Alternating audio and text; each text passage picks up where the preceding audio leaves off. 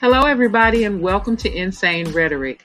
We are so happy you decided to come and join us today. We have a great topic for you today, and we know you will love it as much as we do. So come on in and enjoy the ride that is Insane Rhetoric.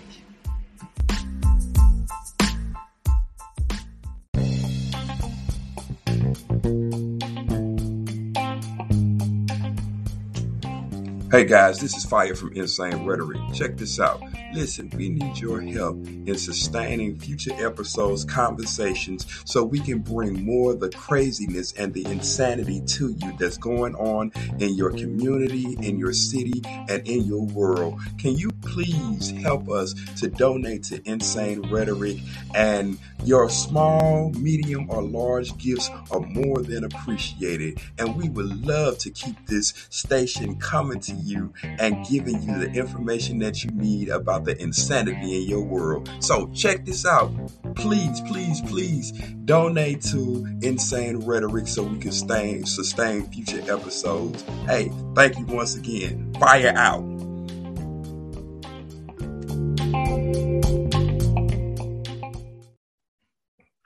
What's up, insane rhetoric? What's up? What's up? What's up? You know what time it is. The world is upside down. We're trying to make it right side up. We about to have an awesome show. You know what it is. Listen, this is some funny stuff right here. This is the man cave with a different type of man in the cave. So, yo, you know what it is. We finna go get it. We finna go get it. We finna go get it. Oh, get What's it up? then. What's up, Ice? How you doing this morning? What's good, Ice? Good morning, y'all. I'm in the Morning. man cave. Ah, yeah. Wait, wait a minute, y'all. I tried not to be in the man cave, but apparently I'm that girl that it's okay that if I'm coming in the man cave, Listen, do Oh. your do your thing, hang low, do it wobble to and fro. Do you flying in the back? Is it black or is it gold? oh, oh, okay, I'm sorry. Not sorry. Okay. Let's get in it, man. Let's get Wow. in. So, so what Wow. we gonna talk about this morning? What we gonna talk about this morning, co-host? What we got yanking off today? What's happening? So we're in the man cave. You know, okay, y'all know we talk about a lot of different issues, whether they be serious, whether they be funny, whether they just be whack. Oh, so but and Yeah. so today we we one of our actually y'all one of our viewers went to the Real Talk page and uh suggested that we talk about men's health Yeah, we thought it was a really, really, really, really good topic. And so we're supposed to be in the man cave talking about men's health. I really don't know how much I can contribute to this, but you know, I will try to be in the man cave talking about men's health because I'm I'm a woman. I mean, I, I mean, when you think about it, I mean, you know, is you have dealt with some people in your life, get some men in your life probably that you know you had to try to coach and get to go to the doctor because they was they didn't you know want to go do it on their own, you know. And I'm gonna tell you, like, two of these things don't belong here. Uh, our co-host, but she's gonna go ahead and step in and fill the gap. And then usually we talk about black men because they are the ones that usually doesn't go see the doctor. So our boy token white guy up here, you know what I'm saying? He's a guy, so he might have that same perspective from his ethnicity. But the funny thing about all this is it's like, you know, black men, they don't go see the doctor until they see Jesus come visit them. They like, yeah, Jesus came to my to my room last night. I bet I guess I better go see the doctor. know what I'm saying? So it's it's a stigma because so much stuff has happened to black to black men down through the years. And you know, we'll get into that. But you know, that's pretty much what it is. So hey, we're ready to go ahead and get in it. So let's jump off this conversation. Where we gonna start, fellas? Where we gonna start? Okay, well let's talk about that though. Why why let's talk more about the experiences because see this is a whole she shared episode I could see because I could tell you why black women don't go to the hospital. I mean, don't go to the doctor. But let's talk about why. What is the stigma? Like, what is it going on that men don't want to go to the doctor? What is that? I think it's the fact that um, not coming from coming from my background, my ethnicity, I think it's the fact that a lot of guys know what down through the history what people have done to uh, black men. So when you talk about uh, the Tuskegee experiment, you know what I'm saying, where you had all these guys come out of the uh, the military, and then the military pumped them up with different different diseases like syphilis and all this to see how they would react to these these things. I think down through the years that has been some of the the stigmatism that has been placed in black men's minds about why they don't want to go. They don't really trust who they go to, you know, and uh, at the time you didn't have a lot of you didn't have a lot of black physicians during those those times. But now it should be a little better because now you do have more black physicians and other ethnicities that's not just the white physician. So you can you can take that a little you can take that pill a little better. It's just like an Asian doctor, and I ain't, I ain't got no smoke with an Asian doctor or anything. But uh, I went to um, to a doctor one time. He was Asian, and dude told me I was overweight dude, I am six foot two and freaking 275 pounds. I mean, 225 pounds. You telling me I'm overweight? No, sir. That's by your calendar. That ain't by the standard. If I, you talking about you need to be like 165, 170. No, I would look like a crackhead. No.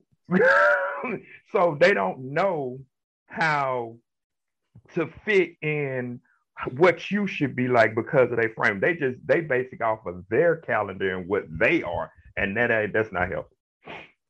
So, is the medical calendar for weight is that based on? You're saying that that's based on a Caucasian structure? Yes. Yes. Mm. Yeah. Do we have proof of that? Do I need to go look? You, you can go look it up. Because I know you like to I'm, say I'm stuff. I'm curious to know that as well.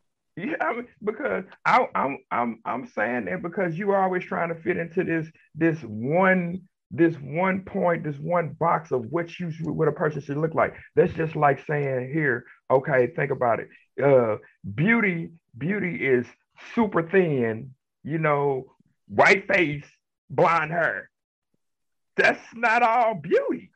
you can't you can't say that that's just beauty for everybody and everybody's frame is going to be different now i, I not everybody who knows me know i ain't no weight i mean but if they see me at 160 pounds my height they'll be like oh what's going on with him you know what i'm saying because they ain't used to seeing me like that you know what I'm saying? If if you tell me to get down to 150, 160 pounds so I can be healthy, I am unhealthy. right. Let me ask you a question because I've I've seen you in person. You what was you what was your weight? You said I'm I'm 225. Okay. Yeah, I was. So my health, I considered myself overweight. I was 260 pounds at one point and I weighed in today, this morning. I stepped on the scale just out of curiosity, and I was 213. And I I was like, you know, I've I've come down to a weight. I'm still over 200 pounds, but I'm also six foot two. And it's like, you know, I'm where I need to be. I'm where I want to be. You know, I can put on weight and muscle, you know, by going to the gym and stuff like that. But but but that's what I'm saying. Everybody's frame is different. Like your build is not like my build. You know what I'm saying? Yeah. Like I only have three percent body fat. like, like is like because I work out, I try to stay healthy, I try to do what I need to do and eat right. You know what I'm saying? As much as possible. So I mean, you might not do the things that I do, but my body fat is only three percent. Yeah. You know, you you 260. I have never been 260. The highest the highest I would ever go for my frame to look solid is 225 to 230. I would never go over that because I know my frame. You know, but everybody's structure is different. You know, Snoopy might be something totally different. You know what well, I mean? I, I was, I was, I was a 250. That looked like I, I thought I was healthy. Mhm. But when I went to the doctor, uh, she had she was an Indian doctor, and I couldn't stand her. Didn't like her at all. She called me fat. I was fat, but I said I didn't want to see I was fat. So right, right, right. You know, but when I uh, last past year I lost a lot of weight, I was got, going down to 188. I said, "Wow, I like this." Mhm. So Mhm. I'm staying at 188. Hmm And then, like I say, you can build around that because you won Right. 88. You know, like I I know who Snoopy is. You know, so I mean, I know him. He's not a tall guy. So 188 makes him feel. He feels out. You know what Right. I'm saying? So he don't have to put a lot of weight on to look solid because Right. he's a shorter guy. Right. you know what I'm saying? So it's all based on your frame. You can't Right. put everybody in the same box. No. Nope. So, Snoopy, tell us your story. Why why you here? Why what what's I heard you had an important story to tell us about men's health. Oh, is that right? Yeah. Yeah, What it do? Is that right, Ice? Is that right, What Ice? it do? what it do? Okay, uh, about uh, I said five years ago, I was di- diagnosed as with uh, diabetes. You know, I said, but I said, no, I'm not. Then I started gaining weight, gaining weight. You know, I, and I, I said, I, I didn't see it. You know, it's, they tried to put me on pills. I said, I ain't taking those pills. I'm healthy. and back to your question about the black man don't want to uh, go to the doctor. It's true, cause it wasn't uh with me. I said it shows this kind of weakness, Mhm. cause I'm healthy. I don't need a doctor. I don't need that, you know.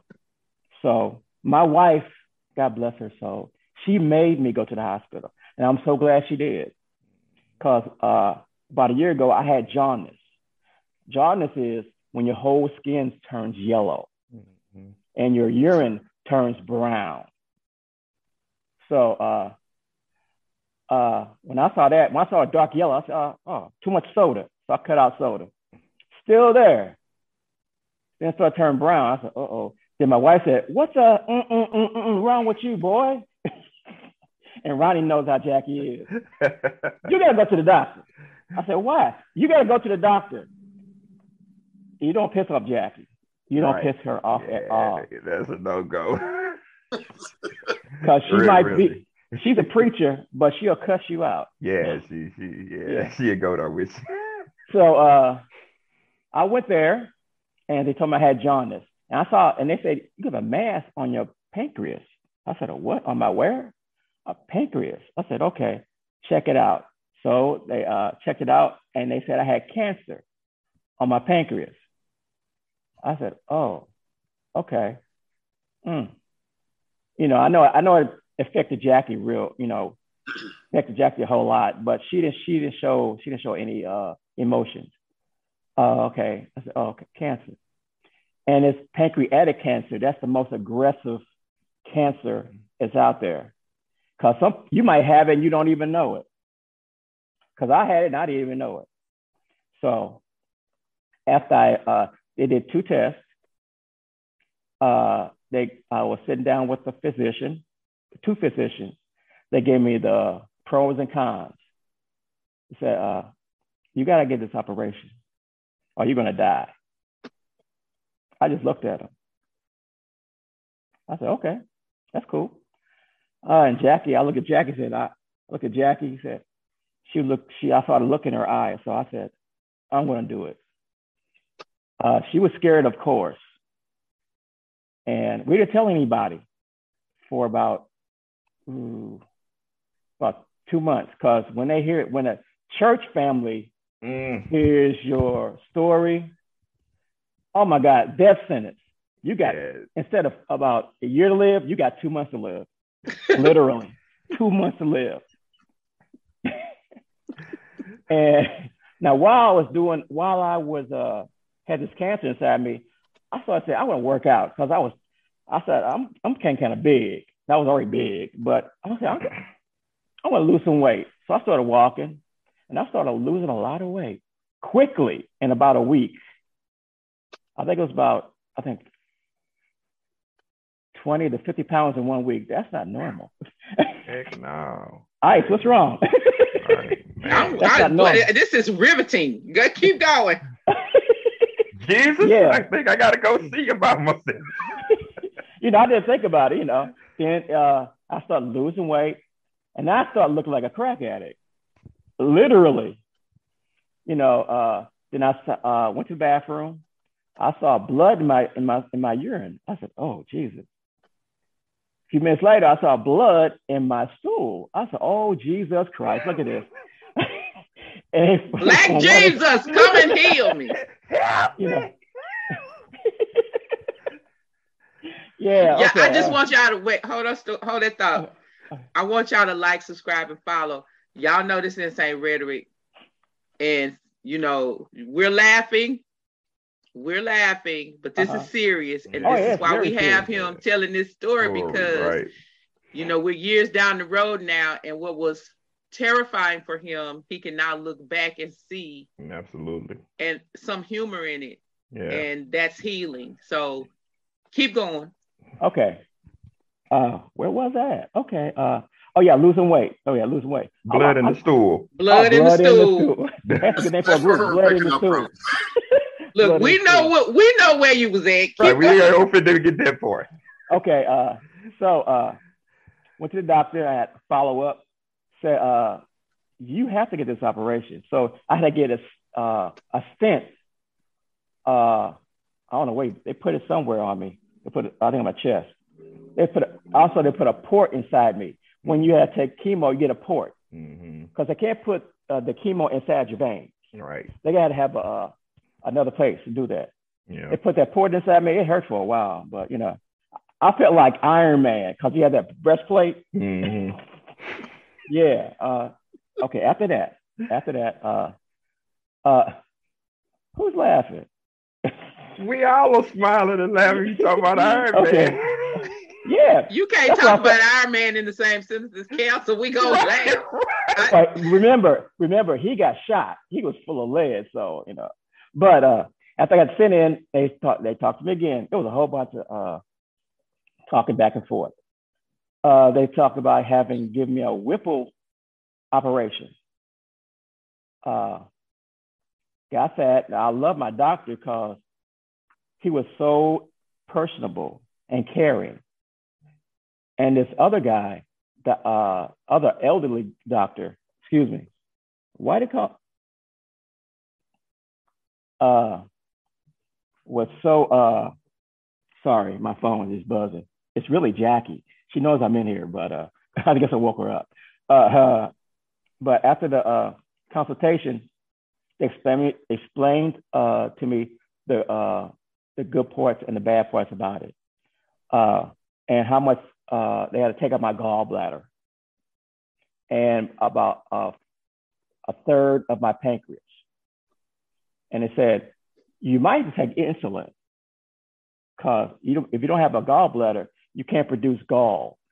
But backtrack, when, my, when I had jaundice, my uh, gallbladder started uh, excreting, uh, excreting gall in my, in, my whole, in my whole body. That's when my skin turned yellow. So they gave me medication for that. Uh, the day of operation, I was in the operation room, the ICU for about 12 hours. 12 hours. I thought I was in there about, about five, but I was out. uh, I'm sorry, Jackie. I woke my wife up. Oh, we sorry, Jackie. okay. Yeah. Okay. Uh, we Better- sorry. You better Okay. repent for that, waking up your wife. Yeah. I don't know why you waking up your wife. Don't do be, was- I- I don't be talking- doing that. I was talking so loud, you know. Sorry. Oh, But That's uh, not I was, wake up grandmama. see, we waking up Jackie and woke up Grandma. I, We're pissing off women right now. I know, I know. they making But, me uh, be in the man cave. Like, oh Uh, uh, hey, welcome to Insane Rhetoric. Yeah. This is what it's all about. Fuck it, I don't care. Well, go ahead. Go ahead, Snoopy. Okay. Okay. After after the operation, I was still I stayed in operation, the ICU for seven days. Wow. Yeah. I was in pain. I had the good drugs. Those good drugs. So Sure. very because I'm in a VA. Those very good drugs you don't get on the street.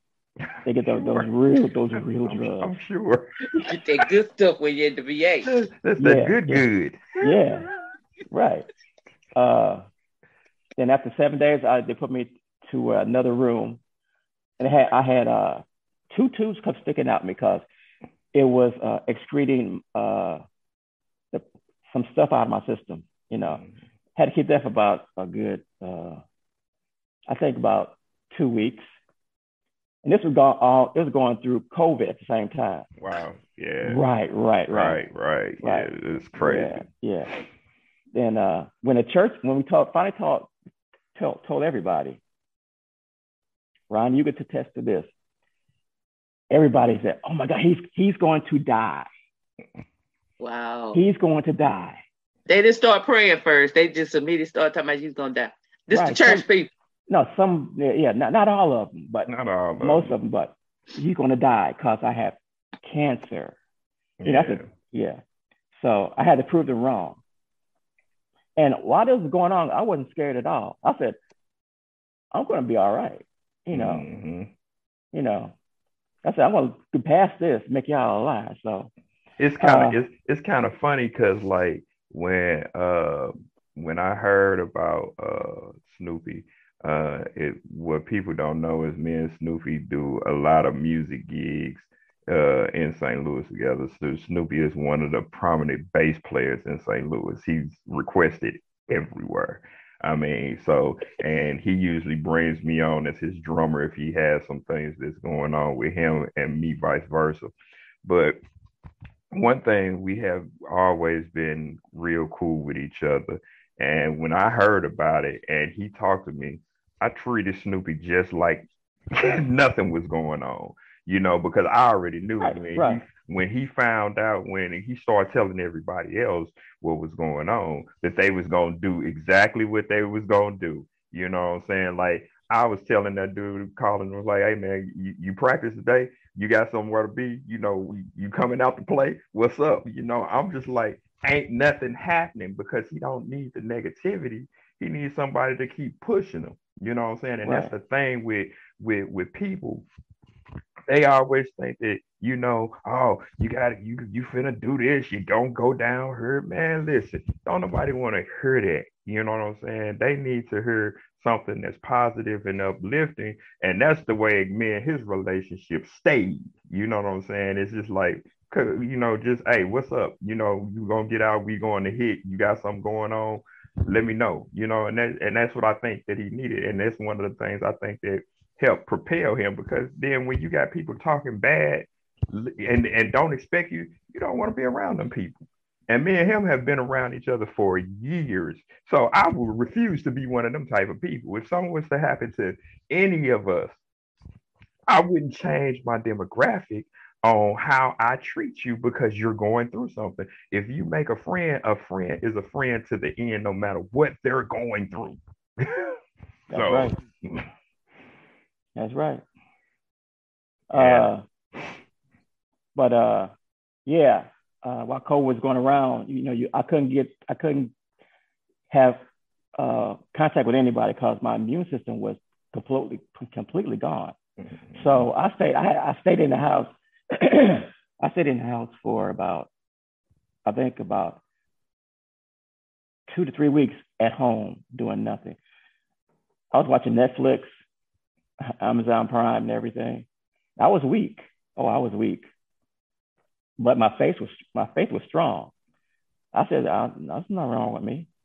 Then what really surprised me, uh, my uh, my friend Alaric Anderson took it upon himself to get uh, a bunch of people together and have a service for me. I said, "Oh my God, they actually love me." but why would they take so long to do this for somebody you love? Why? Tell me that. Yeah, Because I've been playing for about 30 years, yeah, mainly in the church. yeah. And I see these other people get uh, appreciation services every other year. Yeah. You know, and uh, I'm just a regular musician. Why don't you give me some uh, some uh, gratitude? You know, I wasn't looking really looking for it. I, I didn't Right. care. Just the point of it. Right. You know, it, it's it, in in the in the city of St. Louis, man, musicians are so iffy because like it depends. It's like if you ain't this one that's always doing it all the time and out in front of everybody, then they don't know you. But when they need somebody and somebody recommends you, like they be like, "Oh man, I don't," you know, it's it's crazy. And musicians in St. Louis, they don't appreciate you until you did it, you know. So because you was near death, we gonna give them a. Yeah, yeah, I was in there. there. Yeah, I guess, I guess, you know. But yeah, Right. speaking of musicians, you know, I was a guy. like I was a guy that you call. You can't find nobody else. hmm Can't find nobody else. hmm And Because it's cr- and that's crazy because I he's uh, one of the best Snoopy, bass can- players go in get St. Snoopy. Louis. He can do it. You know, I said, yeah, you can do it. And some of these churches out here wouldn't pay you uh, your worth. Yep. Uh, they'll pay you twenty five dollars. Ronnie, help me out with that. Oh, yeah, $25. no, yeah. Twenty five dollars. You know, but And- you know, I got a different type of spirit. I'd be like, nope. But you know, but you know, so I do it. I do it because I love to play. I don't care. I, know it. I love You to know. play too, but I love my Yeah. pocket. But, you know, I look at what's your budget look like. I know your budget, but tell me what your budget. I said, yeah. you know, I said, okay, I'll do it for you, but give me some, give me some gas, give, at least give me some gas money and feed me, yeah. feed me. You know, I got camera equipment. I said, oh my God. And my wife didn't like that. He's like, these people, don't, these people don't pay you. So But- I got a I got a question. I got a question for Matt. Like, uh, where he says he's the token white guy. I'm sorry. so, like, how does your ethnicity feel about going to the doctor? Is it people that are in your race that actually don't choose to go to the doctor? They're scared to death, or because I know, I know, I just know black men are not the only ones that's in that. We, we our our problem is yeah, it's high, but like and then also I think the point of it is like Medicare Medicare for blacks is like crazy. It's hard, you know, at certain times it was hard to get into and it was so astronomically high. That deterred a lot of people from going to. But what do you say about that? I'll tell you this. I've seen it, and I'm I'm gonna use my grandma and grandpa as an example. I'll give you a really quick one. I did not want to go to the dentist last week. I went, and I was, I had not been in three years to the dentist, and I was terrified. I'm like, they're gonna tell me I got this and that, and I'm gonna have all these issues. I chew nicotine. I'm gonna be in big trouble. I'm gonna have something that I don't want to do. But I went. Everything was clean. Um, my grandma hates going to the doctor, and God bless her, but my mom and uncle, like literally, she was fighting tooth and nail not to go. They took her because she was having a fever. She had like pneumonia and she was not doing well. And then they found out through that process that she needed a quadruple bypass heart surgery that saved her life. But she fought it you know i and then my my grandpa he was most stubborn guy stuck in his ways but you know as, as a white male you know if i have insurance and stuff like that i want to go but right now i'm st- you know i told you i'm starting a new job so i don't i don't have insurance that kicked in so i paid $225 for a teeth cleaning but i I decided to go because I'm like, you know what, I care about my personal health and I want to make sure that I'm taking care of myself the best way I, I can at this time. So and, and, and that's and that's and that's what's up. Like, so my thing is, like you said something about insurance, and that struck a chord with me because it's a lot of people in black society that it like down through the years that could not afford it. It was either pay insurance or eat. you know what I'm saying? And um it, it, it that's that's a hard life decision. You know what I'm saying? If Absolutely. you ain't if you ain't getting with the the the income that you need to be able to do both. So now uh my co-host could probably actually attest to some of the things because you think about it she was uh i know she don't mind me saying this she raised her kids on her own you know what i'm saying so i'm pretty sure down through the years as she was dealing with uh things and having to help her kids to grow she had to make crazy decisions can you say something to that sister about, you know, maybe you had to have some of those struggles, maybe you didn't, or you knew somebody? Yeah, you you make decisions about uh, whether or not you're going to buy this piece of clothing or, you know, the food or the doctor, and then so when there is an emergency that hits, that's a doctor thing, you have to go do that. Mm-hmm. So now something's going to be lost mm-hmm. with the rest mm-hmm. of that. I think I told that story a long time ago, uh, uh, season one, about the beans. Mm-hmm. Mm-hmm. I remember that. The baked beans. I mm-hmm. got this horrible recipe for baked black baked beans that my children to this day they turns their stomach even when they don't eat it. They just tell the story. But I had budgeted for the whole month, but some things came up and um, well, at the end of the month, it was only these black beans, and I had to figure out how to make these black beans every day so that they could eat. Hmm. So, but they always, they always went to the doctor. I didn't. See, see, and, and, and that was so. So you was putting your children's health even before yours. Right. So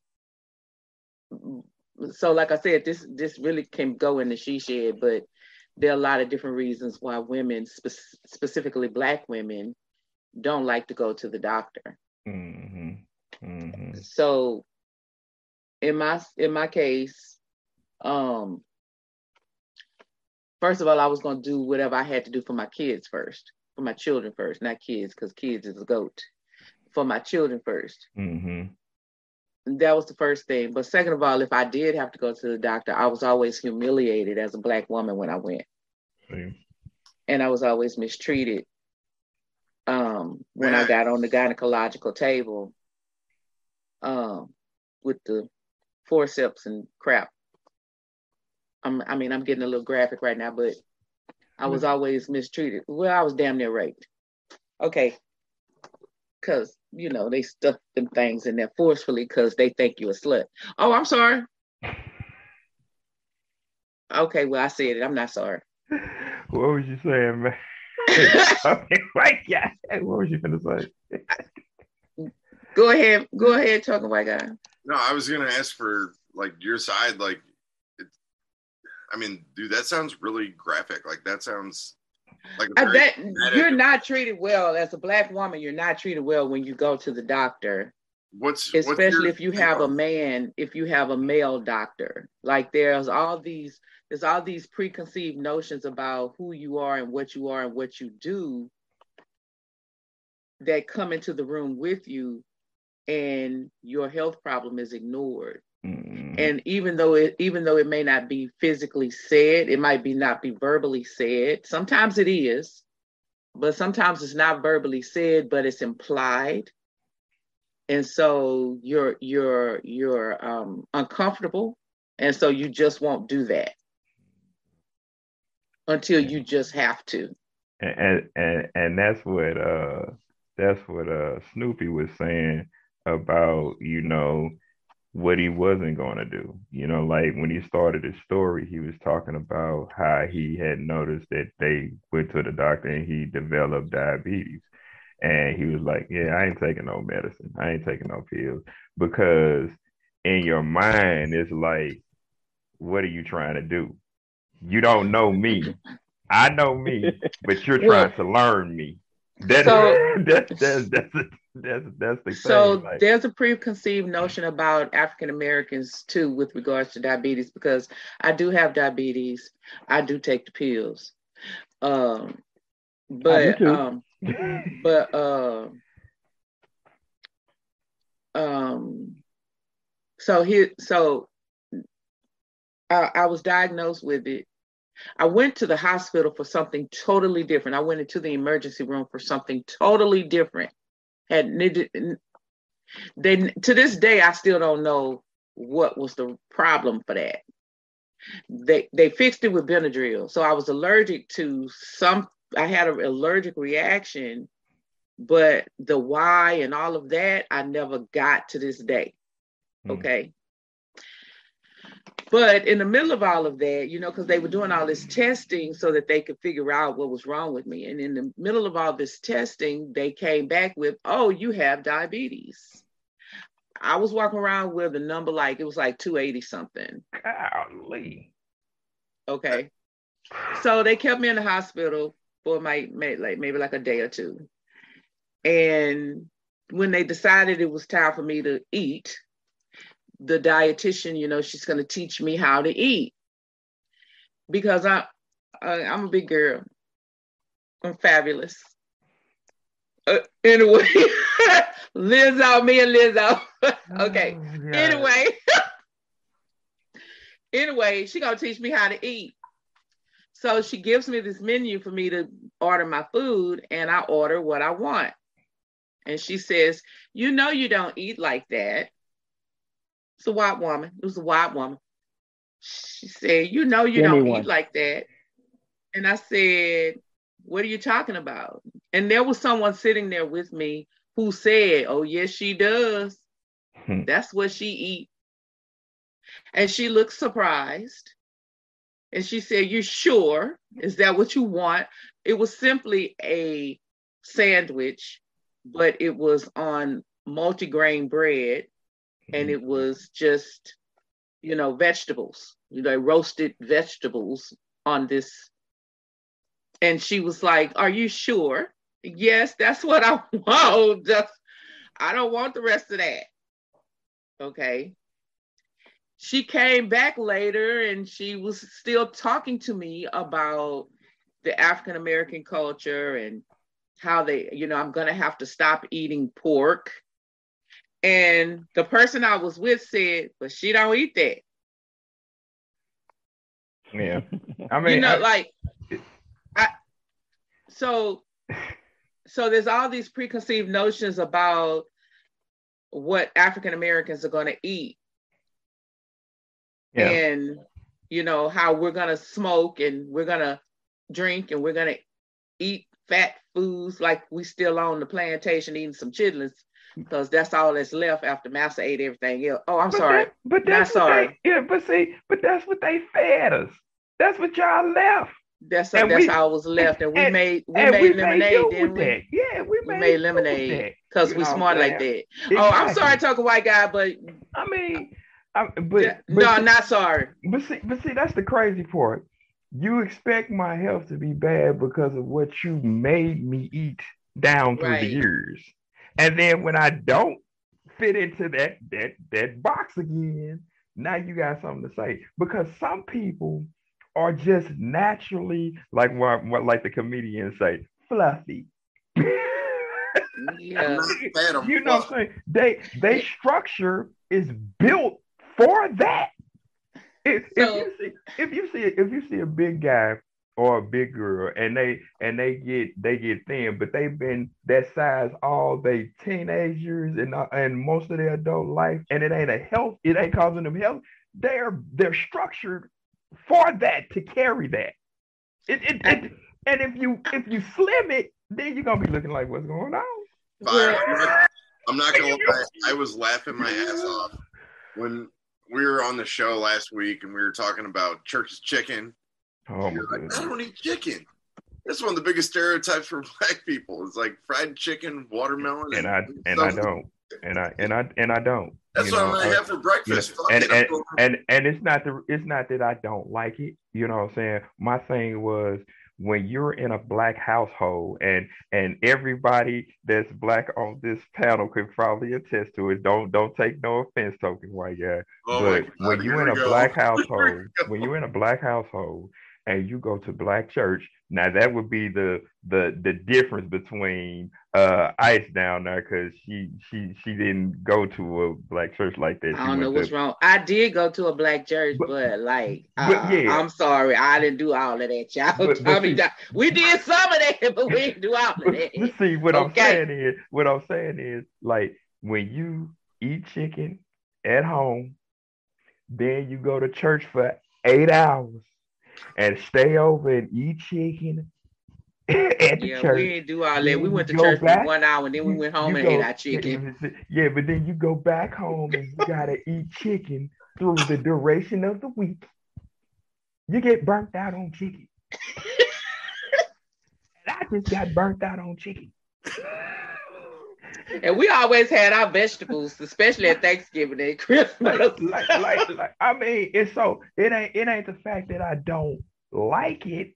I just got tired of it. Anything you get tired of, you're gonna be like, uh, I don't want to do that no more. You know what I'm saying? It's just a, I'm burnt out on that shit. yeah, it's just like it's just like people in church, period. You know what I'm saying? When they was drugged to church, and I do mean drugged to church. when they got to the age of like, I'm gonna bounce, I don't want to have nothing to do with that no more. I can make my own decisions. Yeah, they pretty much shook out. They probably came back later when they was 40 and 50 and find out how life was uh really kicking their tail. And they like, you know what? Grandmama told me this, and I'm gonna go back to church. but they checked out for a while. They got tired of it. Just being honest. You know y'all getting off subject, right? No, Oh, okay. just say. so, Okay. so, all right. So, like, what's the what's what's well, how important is exercise to you guys? I think it's really important. I actually just bought a new mountain bike. One of my buddies is moving to California, and I was like looking at the two bikes in his garage. He's like, "Dude, I don't want to move any of this shit." He's like, "Just," I was like, "What do you want for it? Really, really nice? Like it was three thousand dollars worth of bikes. I paid a hundred dollars to him. He's like, "I'd take him." He does really well. His wife does really well. He's like, "Just take him." So I'm like, you know, I love mountain biking. I love walking my dog. I love going out and going to the gym. You know, I work out at Club Fitness, and it's like, you know, I'm not one of those kind of guys that just wants to like go and like lift and bench press like the whole world. But it's important to get your cardio up. It's important to keep your heart in shape. It's important to, you know, keep your stomach thin and just focus on you because it's not just the fact that you're keeping yourself in good physical condition, that helps my mental health. And when I'm keeping myself in mental health, like I feel like I'm doing something that's good for me. And it, it helps me. So that's I think it's one of the most important things that somebody can do is exercise in some way. What do, what, what do you think, Snoopy? How do you do a lot of exercising now that you know, or you just you stay the same? Stay the same. You know, same. I don't. I used to uh, walk a lot. Right now, I I, I don't want to do that uh, right now. Mhm. You know, because I guess I, I found myself this size. I said, "Wow, I'm going to chill for a while. I want to Mhm. go back walking, but it's not the most important thing right now in my Mhm. life. I can Uh, walk. You know, So so so after your uh surgeries and everything, and after your diagnosis, did the doctors then tell you once you start getting your strength, you need to constantly keep up exercising, anything no, like uh, that? no, uh, no, uh, Okay. They want you to just take it easy. You know, gradually get yourself health back. Mhm. You know, you choose to do that, you can, but remember, you're weak. Right. You can't do like you used to. Right. And I, I was coming to, you know, like after you get your strength back. So Okay. like let, let me ask you this. What what is the the turnaround for like a surgery like that? Like is it six months to a year? Uh uh you know, is it a year to a lifetime? What is the turnaround for like the healing process physically? You know what Well, you know, it's really depends on the person. Everybody's different, Right. Okay. right? You know, you know, and what you know, it keeps it keeps in my mindset. You had the most aggressive cancer. You could have been out of out of here. hmm You know, I said, oh, you know, right now they call me a miracle. I said, what? A miracle. Uh, I don't, I can't, I can't, uh, cause you know, I guess it, it's only, I think only 5% of people survive that cancer. That's it. Yeah, Patrick Swayze didn't. Yeah, he sure didn't. Yeah, Uh, I, uh, He sure didn't. Hmm. Patrick, he had pan- pancreatic cancer. He did. Yep. Yeah. What I want to know is, so I'm sitting here doing COVID, and I'm like reading all. As a matter of fact, I think we did maybe as we came out of um the main, the biggest time of COVID. I think we actually did a show on um the fact because we thought it was crazy the fact that people were the the hospitals were filled with with COVID patients, and people who had cancer were having to take a second seat to people who had COVID, and you couldn't see the doctor. You could like, did you experience any of that? Because I thought it was crazy, like these people with this stage four, stage five cancer, like they can't go see the doctor because the doctor is telling them, Yeah. I'm sorry, I can't see you because I got to go see about these COVID patients. Did no. you experience any of oh, that? Oh no, because thank God, excuse me, thank God I was I was in the service, and it's to- totally different over there than in a in a in a. In a regular. Oh my regular- God, yeah, Yeah. yeah, it's Yeah. totally different. You know, you, Mhm. you because one thing, you're in the service. Right. You know, you did your service for the country, so you're treated like a like a star, I guess. You know. Yeah, that- that's with certain things. Yeah. that's with certain things. Because my mother, my mother said, you got to go service. I said, why? You ain't, you're not gonna work. You got, you can't stay home and do nothing. So I said, I'll go to, I'll go to service. Glad I did. That's the most smartest, the smartest thing I ever did in service. Cause I have, cause uh, I got health care now. You know, it never, Mhm. affect- never, I really never thought about that when I, when you're younger about having insurance. You don't think about that. Because when we were younger, when we run, when we were younger, we think we're immortal. You know, Right, we can run through right. wall. Right. like uh I mean uh some some that I said that um that really pierced through my heart is when we did that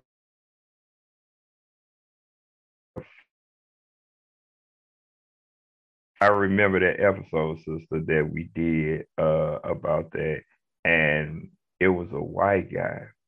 And his wife was actually going through uh cancer and Mhm. he had to take her to the doctor she had stage 4 cancer and they told her that she has to go home because they needed the bed for covid when she went home a week later she was dead because they thought that COVID overruled cancer. And I think, if, if I'm not mistaken, sister, that he filed a lawsuit against them, those that hospital. Yeah, he went cuckoo. Yeah, He, went cuckoo for Cocoa Puffs. He yeah, did. He was crazy. because he was like, "Ain't no way. How you gonna tell me that something that just came on the scene that just really didn't come on the scene? You just made it more aggressive because coronavirus has always been there, you know. So you're gonna tell me and send my wife home because of this? Yeah. So I I I you know I I am glad. I'm I'm glad to say this. I am glad that people have the wherewithal to go do what they need to do and to make sure that they are healthy and trying to better themselves and, and come out of things. I I employ everybody to go to the doctor. Uh, I, I you know, I, it's it's so much free stuff out here that you can go get done. You know what I'm saying? Go see about yourself because shoot, you don't want to be a walking death sentence, and you don't know, and you don't know. Right. it's somebody else when somebody else don't know, but when you yourself don't know, Right. Yeah, you don't know what's going on with you. I mean, some people are so in tune with their body that they can feel changes. You know, everybody is not in tune like that where they are like, this is wrong. Shoot, my my left eye is getting kind of blurry. What's going on? You you you know small things or whatever. But yeah, I I guess uh, they I guess they're scared for the answer they might get. yeah. Know? Yeah. It was like me with the dentist. Like I was scared that I was gonna have cavities and have to get drilled and people get anxiety like crazy to go to the dentist. But um, you know, my dad is a fucking warrior. My dad was diagnosed with chronic lymphocytic leukemia 10 years ago, and he goes to uh, Siteman Cancer Center at BJC every six months, and he does his tests. And um, he also has type 2 diabetes. You know, my dad just, you would never know it because he doesn't tell anybody. Mm-hmm. He doesn't want people to like pat him on the back or yeah, like, for him. he just he goes and he does it, and he always like texts. We have a fan like a group called Fam, and uh, he always tells us like, "Hey, numbers came back great." Uh, he got an experimental uh, drug. They were like, "We don't know if it's going to work or not, but it's hundred and forty thousand dollars a year if he was gonna pay for it out of pocket. My dad's like, he's like, I can't afford that shit. And they're like, well, if you try it, we think it's gonna work, but we think it, we think it's gonna be a, a good try. And he's like, yeah, screw it. He's like, I got nothing to fucking lose. Let's go.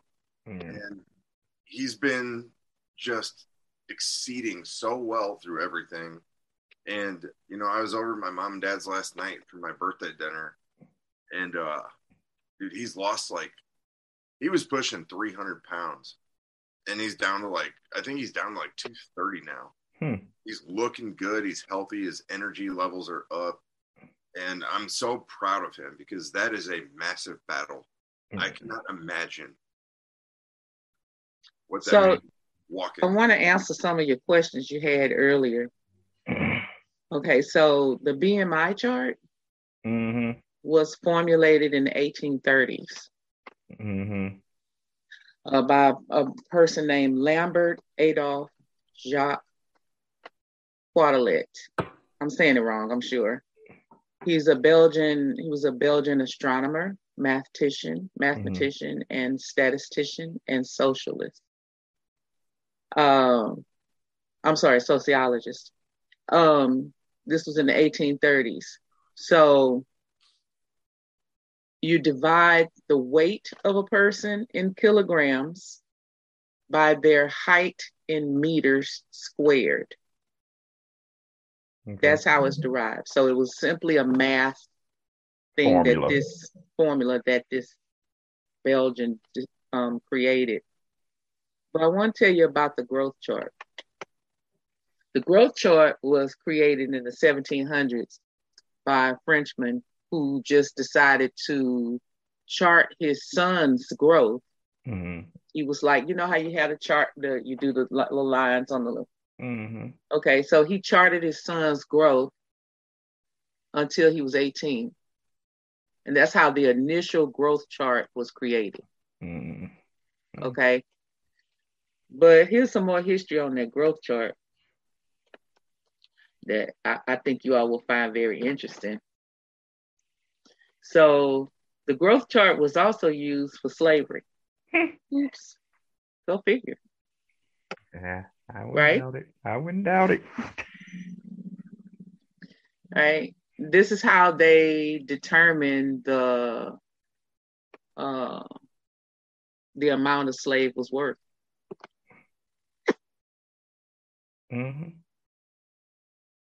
it's crazy. They're probably just, you know, like what jobs, you know, and, and forgive me, you, you know, fire and ice, you guys know I am the opposite of a racist, but it's like, you know, how strong is that boy going to be? You know, and, and that's what it was. Uh, uh, let, let me bring it to you 21st century. Please the, don't fucking the, punch me. The NFL combine. Yeah. Who can run the fastest? Who can jump the highest?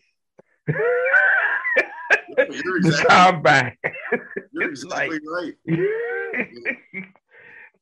you know, and man, so that chart was uh, produced by in the late 18th century by uh, uh, a Frenchman, and y'all, okay. yeah, y'all. See, I end up doing this, looking up the the, the stats, and then I get mad before I can. T- now I'm angry before I can tell y'all the story of the I chart. mean. Okay. Okay. So they also used it um in in you know you know okay so okay token white guy please do not apologize for your for your peoples okay did you hear what i said i Yeah. used a colloquialism there did i i still got my black card listen listen what i said please do not apologize for your peoples that do means I, people. do I do I get to you- retain my you black got, card? You got it. You keep was the black card. That was black enough. Oh, keep okay. My peoples. for my peoples. Okay. All right. Hey, you are my So- brother, and you are my sister. Both of you are my brothers. You are my sister. I don't care. I don't see color. I don't see it that way. You guys know how I am. Okay, listen, y'all. Okay. So the British society becoming aware of inequities in their society. and it was highlighted by child labor, right? Mm-hmm. So they had these different factory acts. Y'all know y'all history. Well, okay, some of y'all don't. Some of y'all learn y'all history over here same rhetoric. But anyway, okay. So they used this chart even at that time for their child labor when they measuring the children Mhm. labor. yeah.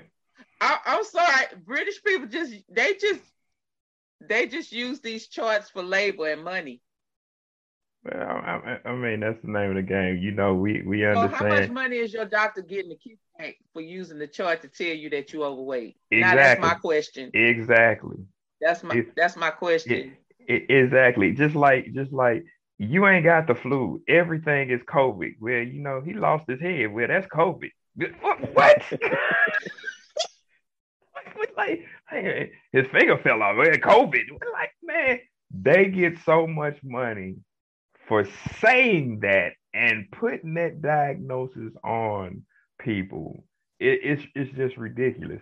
It's just So like go ahead. sis. this guy named Francis, Francis Galton, around the same time, he was studying how uh, to qualify physical differences between individuals across families and generations.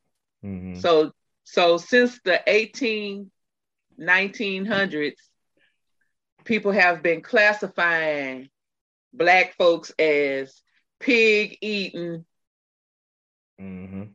heart attack ridden, Mhm. Watermelon, watermelon eating. chicken eating. Black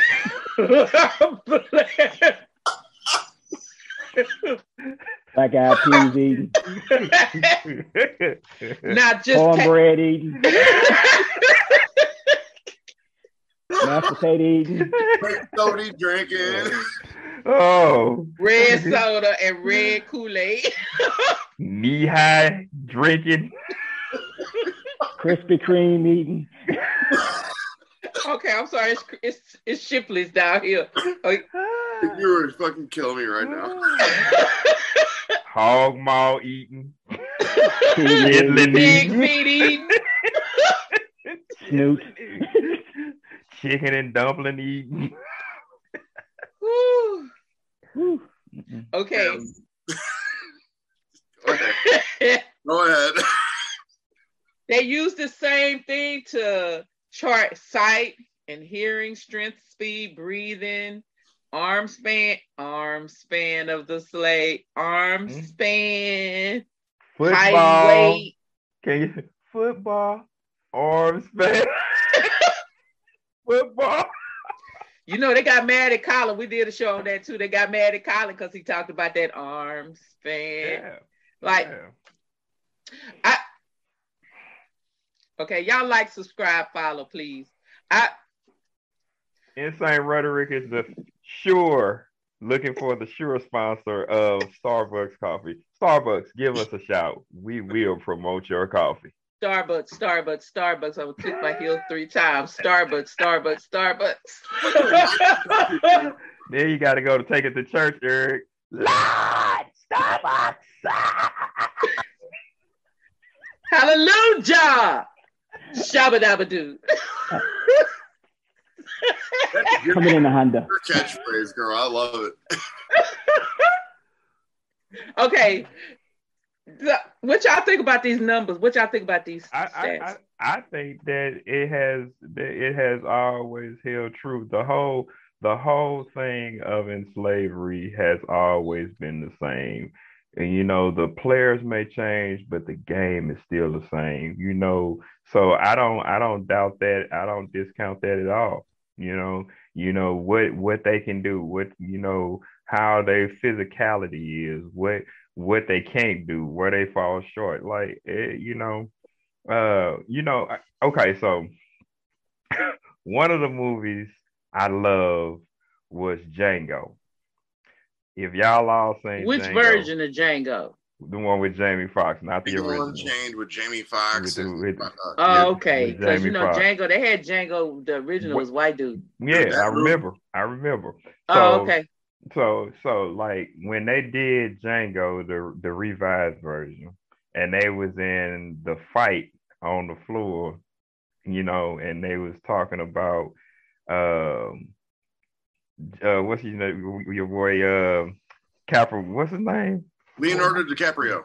Leonardo. So once he got to a certain point, he was talking about the back of a black man's skull and how a certain part talks about where he learns and how his capability is. And talking about if you crush that, you know, then you can keep him in under this slavery for a, a amount of time.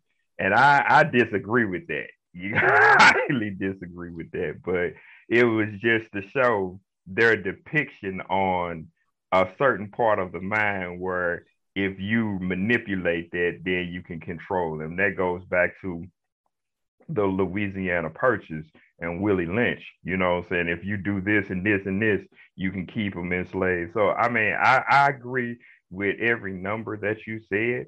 And to uh to do things and keep people under subjection i don't doubt that at all. And and even to this day you know? So i mean that's why i say that's one of the reasons people want, don't want to go to the doctor you know uh black people. That's why one reasons like you know your grandma would be like put some Vicks salve on your chest and then just let your chest breathe and it, it'll get rid of everything that ails you Your four foot five grandmama that you went to grocery shop with. Go ahead and get you some old granddaddy and then put you some tea together and make you a hot toddy and just sweat it all out. Well, everything you can't sweat out. You can put some Windex on it like they did in my big fat Greek wedding. Oh my God. Ooh. I'll tell you. The dad, the daddy, the daddy in the big fat in my big fat Greek wedding. Uh-huh. That, that character, every Uh-huh. everything. You got hurt. Put, go get the Windex. Got hurt. Put some Windex on it. Everything was cured by putting some Windex on it. That sounds like Mr. Orange Hair saying we can uh drink the. Oh, okay. I'm sorry. That's how we was gonna get rid of COVID. That's You right. remember Mr. Orange Hair? He said we was gonna drink. Oh, drink the. Disinfectant. Disinfectant. Say, drink bleach and you will get rid of COVID. What? You gonna die? You gonna definitely get rid of COVID. Yeah. You definitely gonna get rid of it. And Just you, take a shot of bleach. hey boy, So, you so crazy. what's the, so what's the solution? What's the solution, guys? Like we in the man cave. Uh, uh, okay, yeah, I'm in the man cave, but so we're in the man cave, guys. What's the solution? How do we? What do we tell men of any ethnicity? What do we tell them? How do we? How? What do we need to say to get them to go to the doctor? Hell, if you don't know, if you don't go, you don't know. So you're a ticking time bomb for yourself. Bingo. Yeah. Just Well, go. uh, I think you know, you know, be compassionate when you talk to the guy or girl. You know, put yourself in their shoes. You know, you know, you know. It's not cause you know what you got to. You know, when you you got to do it for somebody. I did it for my my my wife. I did it for my grand my grandchild. You know, you got to do it for something that you love. You know, because you ain't gonna do it for yourself. So do it for somebody that you love. You know. And that's and that's a problem. That's psychological too, because you think about it. Why wouldn't I want myself to be happy and be healthy? Mhm. I, hey, I'm gonna do what I gotta do for me first, and then for everybody. Because if I don't do it for me, I ain't gonna be here. so won't nobody benefit anyway. you know. So I, I agree with what Snoopy's saying. I think you got to do it for somebody, but I think first it starts with you. You know what I'm saying? You need to know the value of you. You know, some people think that we have been undervalued as men and black men or as a race in general but you gotta you gotta know the value of you you know you gotta know the value of self uh it, it it's it's a thing in in uh in the street that we say self-preservation is the first rule of nature if you can't take care of yourself you can't take care of nobody so you first gotta know how to take care of self you know what I'm saying? And then everything else stems out of that. I just I just believe you just if you got a friend that's going through some struggles, some struggles or what have you, hey, like like Snoopy say, be be kind to them, be nice to them, and show yourself to be a true friend, regardless of what they're going through. If they don't want to talk about it, don't force them. No, don't do that. Don't force them. You know, if they do want to talk about it, shut up and listen, Right. because they But, ain't but looking. here's my question for you though. Men are taught not to be emotional. Oh, I was just. So- Go ahead. You want you want? Oh, I was going to bring it up. You ask the question. I'll I'll respond. men are taught to not be emotional. Men are taught to be strong. Men are taught to protect and provide. Men are taught to to kind of just keep their feelings under wraps and make sure everyone else is righteous. So if he's not talking because he's taking care of everything, how are you going to how are you i mean snoopy's wife had no choice but to get brody because it was becoming physical. Like she could see it.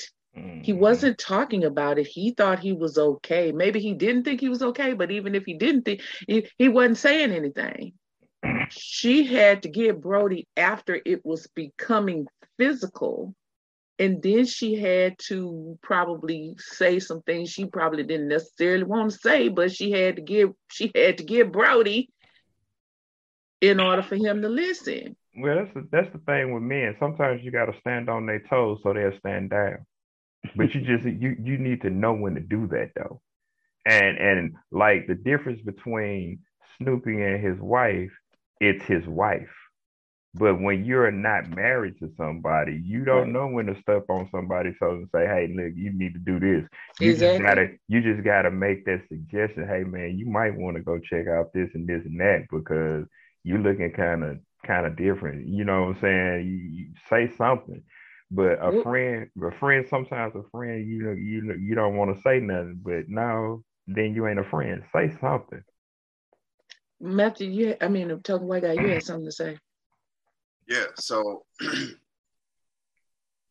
excuse me. You know, men are always viewed to be warriors. They're always viewed to be provider. Not always by everybody, but you know, you're supposed to be the warrior. You're supposed to be the provider, the protector. You know, and God forbid you, you know, you fucking cry in front of a woman or you show emotion. I had a girl that I was talking to, and she was like, you know, you're so emotional, like you're crying. I'm like, yeah, my grandpa just passed away. You're like, I'm allowed to show emotion. You know, if I'm struggling, if I'm stressed out, I'm allowed to come home and I just want to be quiet. But you know, guys are they're viewed in so many different ways by different women. And no offense to you, Ice. Um, it's just like, you know, you're expected to be this like, you know, king riding in on a, a horse and you know, you got your sword and ready to go to war every single day, but sometimes it's just like, you know, it's not always the case. You know, I will step up and I will be your your shield. I will be your protector. And I will be there when you're down. I'll pick you up. But you know, sometimes you don't get the reciprocation on the other end. And it's so tough because it's like, you know, I've been through some shit. I've been through some battles. I have fought many, many, not actual wars, but wars with myself. And guys are just, I mean, I, I think an emotional guy, somebody who is comfortable with sharing how he feels and showing his weaknesses, is one of the strongest people out there. That, I mean, that's the only way you can have a complete package. You know what I'm saying? If you think that nothing affects you, uh, Snoopy can tell you like when I hear bad news about different things, I shake it quick. You know, you know, I I just go on and move. It's not that it doesn't affect me, but if I dwell on it, it's gonna start causing me not to be able to do what I need to do. Uh, Ice knows knows me personally. I told her about when my uh when my uncle passed away, and he was one of the guys that taught me everything I know about business. Him and my sister, and Snoop, Snoopy also knows. And um, one thing I had to do was go over to the house where my uncle were, was while he was yet on the machine, and basically got the call from my mother that he was dying. So I went down there and met my sister. And while we was just basically waiting on him to take his last breath, I mean, just I'm sitting in the house doing this. And then all of a sudden, he does. We call the coroner. The worst breakdown that I had that I did not show is watching this man being zipped up in a leather bag. Then I turn around and have to eulogize my own uncle. Sounds familiar. Yeah. Eulogize my own uncle. I make it through the whole service without shedding a tear. I leave out immediately, go down to the steps going toward the bathroom and toward the inside the funeral home, and fall to pieces. You can't tell me that a man doesn't cry, because a man who doesn't cry ain't no man. Oh. He's not. I. So I mean, we got to deal with hardships, but the best thing to know is like I appreciate Snoopy. I appreciate him because he went and found out. He, we could have not been having this show. Does all the silence add to the stress that later adds to the heart attack and the this and the that? Does all of the or is it like a chain reaction? I, I think it is yeah. because because as because as men as we as we sit up and and just excuse me we we constantly push things down in us you know what I'm saying, that we should be dealing with as it comes, but we don't know how to deal with certain situations as it comes. So we just push it down and ignore it. But then, like you said, Ice, that brings on hypertension, it brings on stress, it brings on sickness. And then once that is full grown in a person, eventually you're going to have an outbreak of something and it's going to affect your health because you're not saying something and trying to find out about it, I highly agree. I highly agree. Silence is a deadly killer.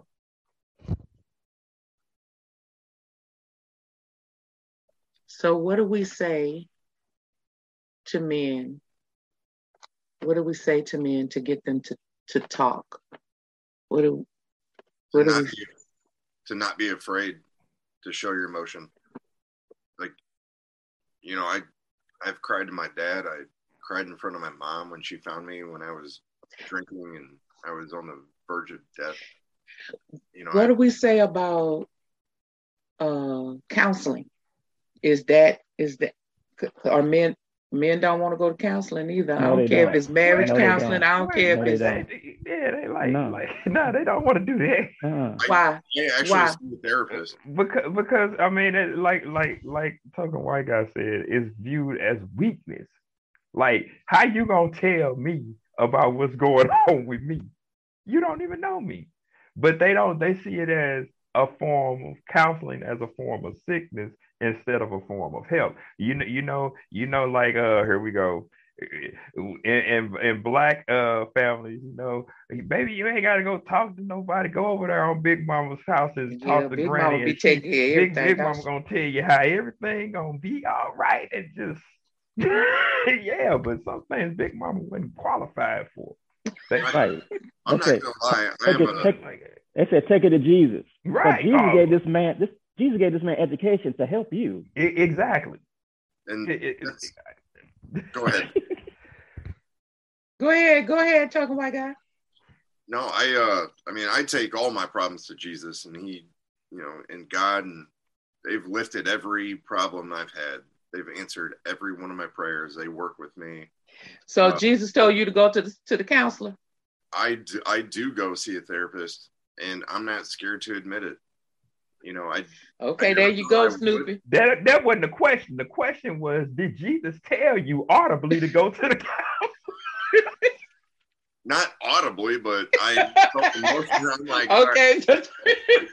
some help. So go talk to somebody who can help you. Okay. Cause, Cause I got a problem now. If Jesus coming down here to see about you, it ain't coming to see about Jesus. like, I Jesus. Oh, okay. Is, is I Jesus told you about talking the to the white spirit. people? Is Jesus I- talking to the white people? like, you need to go and see somebody. I see white You people. want to talk to Jesus? Come over to my house. He'll come over. no, don't go to his house now. We can't be scaring mm. Granny with all these random people showing up. Who is this? I was watching one of the shows on a run back with grandma, and she was laughing. She's like, "They are two of the funniest people." That she loved it. I mean, I, you We guys love Granny it. too. We love Granny Right. too. Granny's like, "Those are two really sweet people." I love that. You know, Fire talks about the Bible and he quotes it, and she's like, you know, that uh, she she didn't mean to say it. She goes, "That character Ice is just a sweetheart." Like, she's not a character. She's a real person. She has an actual name, but forgive her. She's 86 years old. Gran- Granny watching this same rhetoric. Go ahead, oh That's what's up. But I just I just think that I just think and believe that if you if you are friends with somebody, you can say something, you know, and they respect your opinion and hopefully they take it to heart. Just to let you know that men have issues just like everybody else have issues and it's it's harder to break breaking down a man is like breaking down a Berlin wall. It's gonna take time. It wouldn't it wasn't erected overnight and it wasn't tore down overnight. It's like you gotta be close to that person for them to actually hear you. That's what that's Okay, what I got okay. So I got a question. I got a question. I got a question. I'm asking for a friend. I'm asking for a friend. here we go. Off to the races. here we go. What do you suggest? what do you suggest a person, a friend does for another friend, or has what can a friend say to another friend who happen the friend hap they happen happen to be a male? That's why I'm asking this question. What can a person say to a friend who is extremely claustrophobic and they're getting on the airplane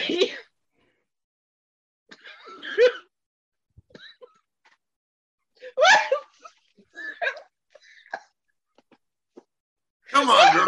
Get it out.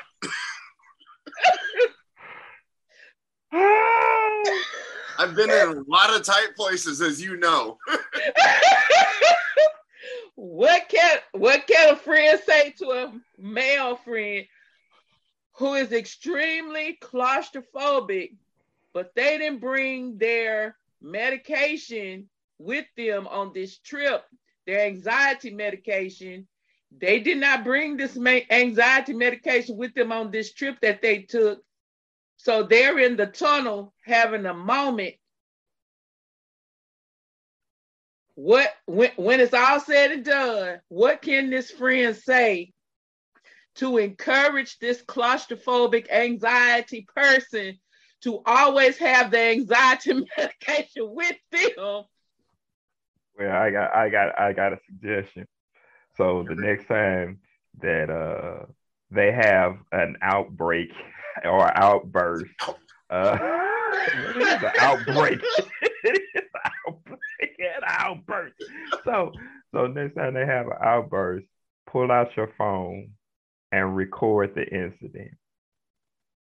And then when they calm down and you you get together, you show it to them.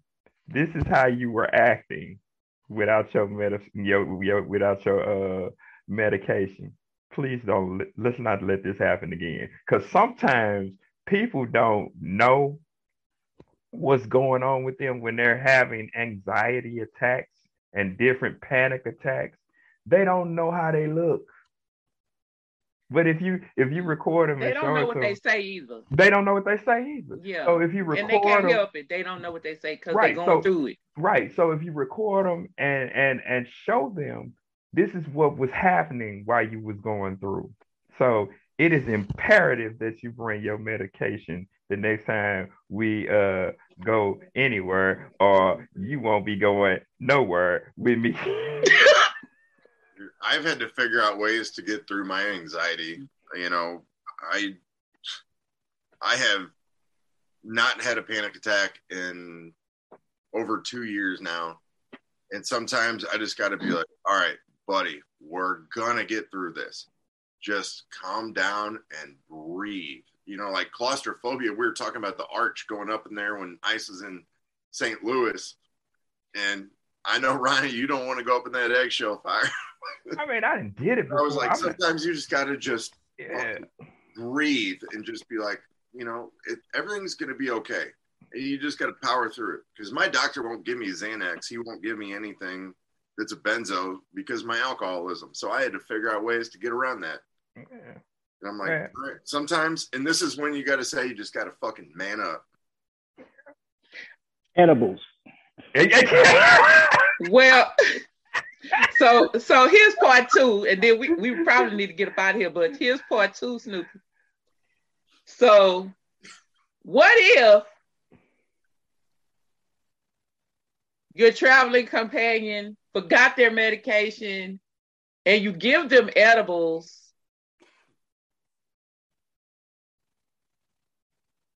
But it probably didn't work, or it made it worse. I would say something on this. On this I'm asking for a friend. listen, I would say something on this this this show, but because I'm in the state that I'm in right now, campaigning, I can't say what I want to say. but you know the next next thing that I'm thinking about. instead instead of the edibles, you need to do something else. Now you put You're the talking about pieces where heroin or cocaine. Neither.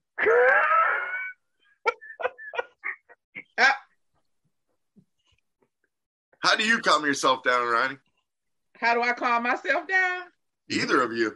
Any I don't have I don't have a problem with getting on the plane. I don't have anxiety problems. Me neither. I, I, I, I'm one of them people that be like, yeah, all right, whatever.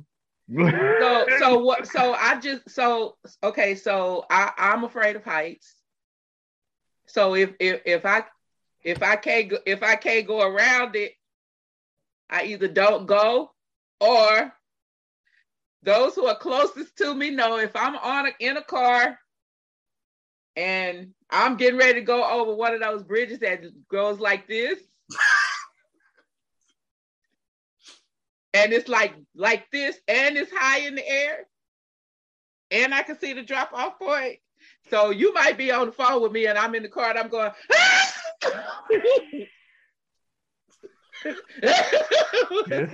You know what? I'm gonna do that. Let's go. I'll I'll strap up with you and let's go jump out of a plane. We'll do parachute. Eh, so, see, that's- so, my, that's what- so my closest friends that I'm on the phone with, they, they the first thing they say is, "You must be on the bridge."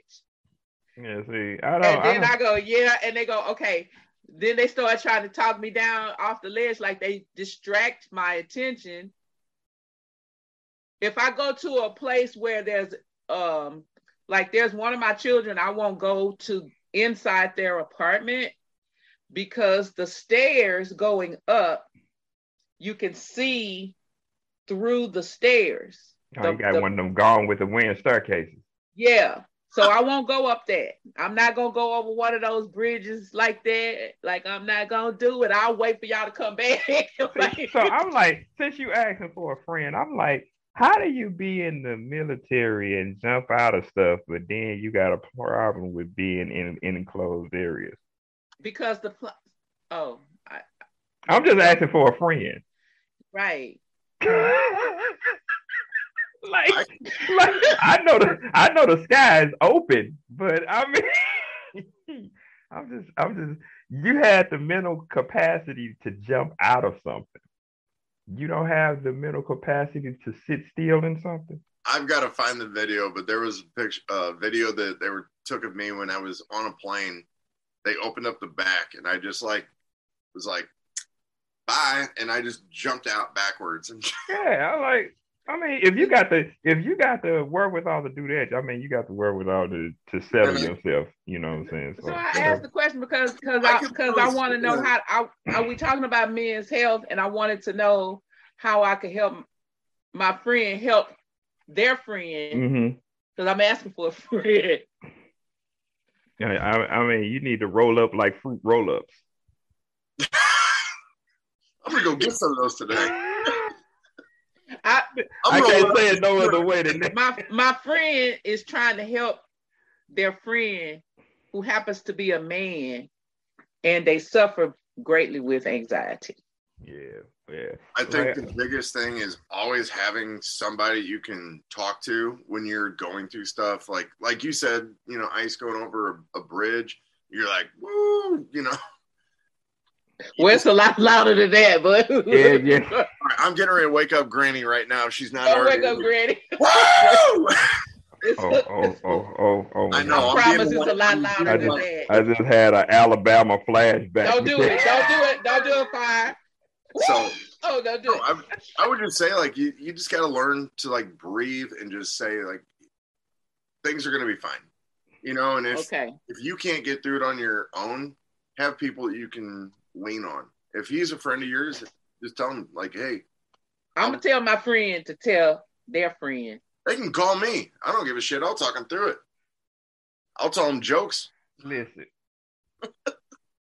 Until I'm gonna say this, and then we go get out of here because I know it's almost the time. Oh, grandma. Y'all know I gotta go teach my class. Come And- on here. unti- until a person is ready to look at themselves and figure out what's wrong, they won't take nobody's help. And I and I'm telling you this from just being around different types of people. It's just like a person who's an addict until they feel that they're at their bottom and they have to face themselves and whatever their addiction is or whatever their problem is, they ain't gonna take nobody's help. We could say what we want to say to them and try to coach them along, but until they see them, they ain't gonna they ain't gonna respond. You know, last so word. Um, last word. Um, token white guy. I want to say, uh, not a last dissertation, a last word. I just want to say, I'm grateful to be here on this show. I love y'all, and I, that's probably the whitest way I could say that, Yeah, y'all. 'cause- yeah, y'all. mm. But Okay, I'm so glad to still retain my white card because I say Oh. y'all all the time. Thank you. Show it. Yep, you got it. Uh, Oh, Yeah. no, I'm I'm grateful to be here. I I Just love be quiet. We bonding. We white people that's bonding. So I I love being here. I love this. Six thirty in the morning on a Saturday is early to be up. I get up at six. Love it, but uh, I think it was a powerful uh, meeting. You know, powerful podcast. But you know, I love seeing you guys every day, and uh, I'm grateful to be here. And my birthday is coming up on Thursday, so 34 Ooh. years old. Who? How 34. What? I, I got children older than you. Do what? I got children older than you. I'm old enough to be your mama. oh, sorry. Baby girl, that's not my problem.